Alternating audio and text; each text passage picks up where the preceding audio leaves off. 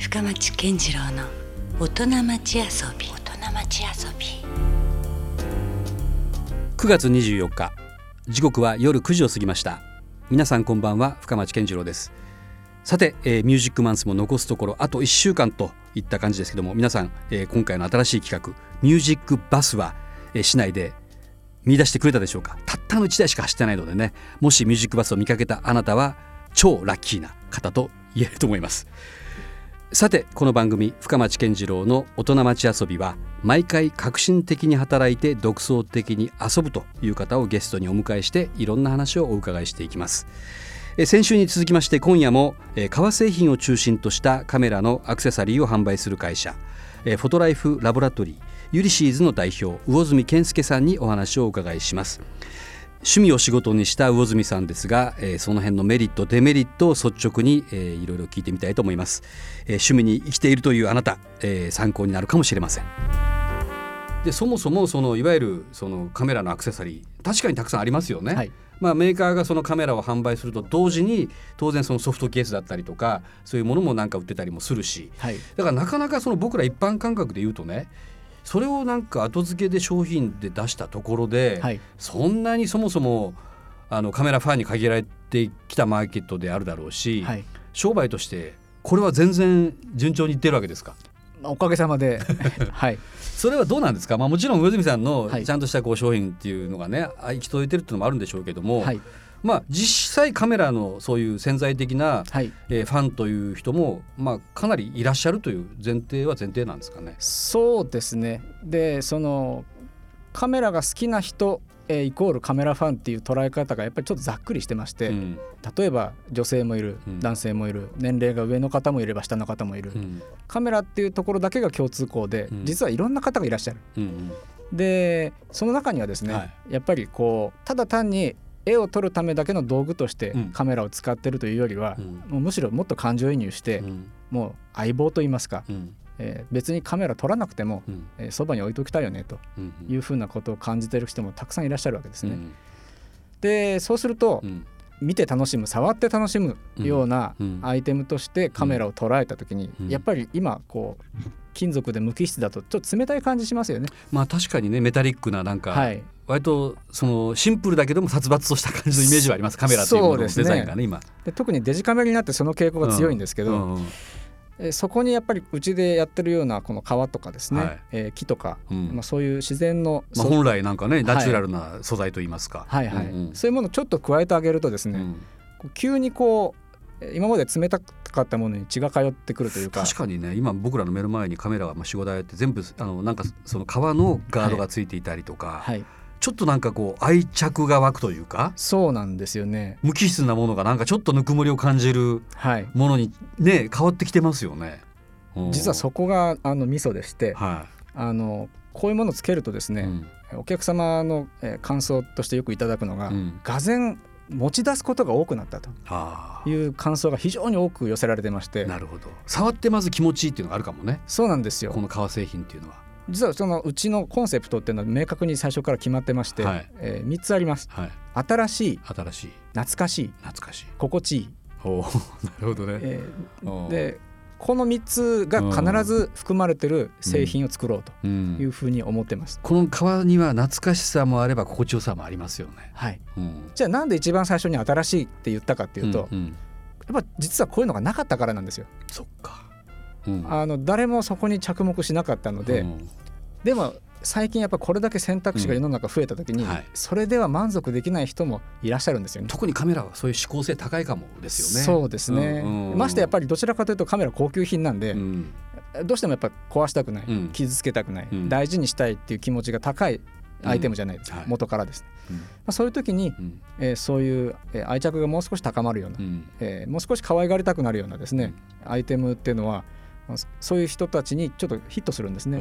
これはだから本当はメーカーがねそういち早く気づいてサポートしてても良さそうなものなんですけど、はいはい、メーカーはまだここまでやっぱり行き届かないんですか？あそうですね。メーカーさんはメーカーさんの事情がありまして、うん、あの日本のカメラメーカーって実は世界の94%席巻してるんですよ。だからそんなマーケットを圧倒的に独占してるんです、ね、車どころじゃないんです。本当ですね。もう number of the of the number one 本当ね。が実はカメラなんです、ね、それ結構衝撃なデータですねなかなか。今、ここに来て。ってことは逆に言うと、すべての国の事情を考えてメーカーさんは作らなければいけないので、この国では OK な素材でも、この国ではダメとかいっぱいあるんですよねそういうのが。なるほどね。文化も違えばね、はいはい、ありますもんねその違いが。でそれを全部平均して、どこでも通用するものにするともうお分かりと思いますけど、つまんないものになるんですよ。まあ本当ね、はい、まあ問題がないというか。はいでメーカーさん重々承知なんです、うんうん、だから本当はもっと遊びたいんですけど、うん、事情があって遊べない。攻めれないんです、ね、攻めれないんです、うんうん、で僕らはそういう首引きがないので、うん、じゃあ代わりにメーカーさんがやれないことをやりますよというのが実は我々のスタンスでして。なるほど、はい、じゃあ次々と前向きに本当さっきの話だけど攻めていけるわけですね。じゃあそうですね。アクセサリーに関しても。はい。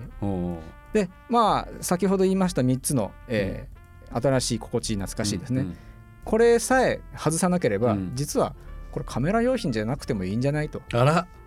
いう。そんな感じになってきます、はい、今やすでに。そうなんですよね。でもあるか考えてみたら日常のね我々が生活で使っているものの中にももしかしたらまだまだ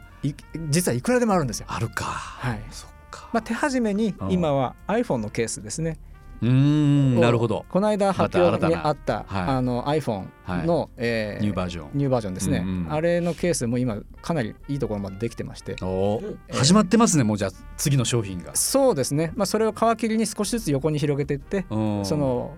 まあ、ユリシーズのテイストは好きだけど、うん、今まではカメラ用品ばっかりだから買うものがないので、うん、こういうの作ってああいうの作ってっていうリクエストはいっぱいあったんですよ。なるほどね。で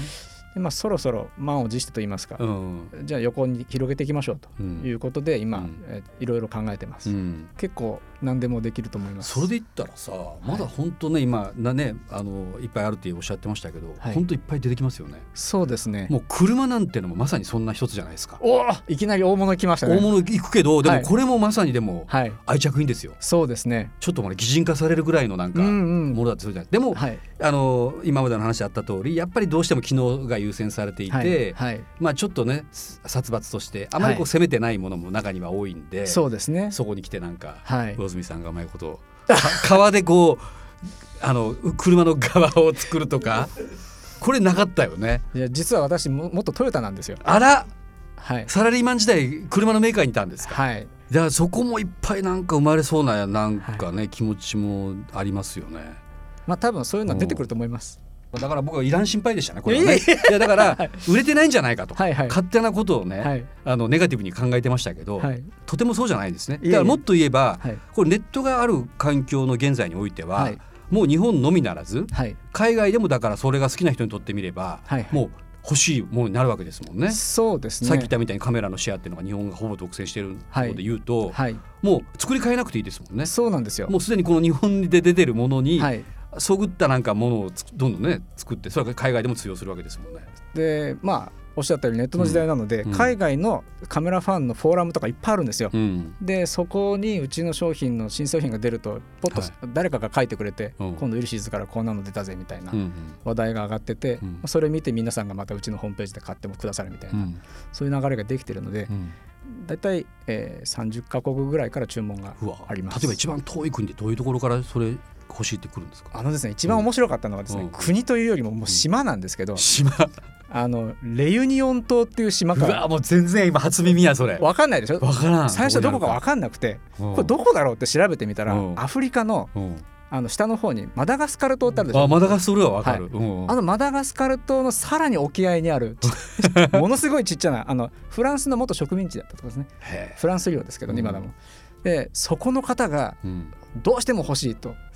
言って言ってこられて、うん、で調べてみたら送れなかったんですよ。送る手段がなくて。でごめんなさいと ちょっと郵便が届かないってお断りしたら、うん、じゃあ俺逆に日本に行くからと言って、それから3か月後ぐらいに実際に日本に来られてです。ね、うん何島でしたっけ？レユニオン島。レユニオン島から、はい、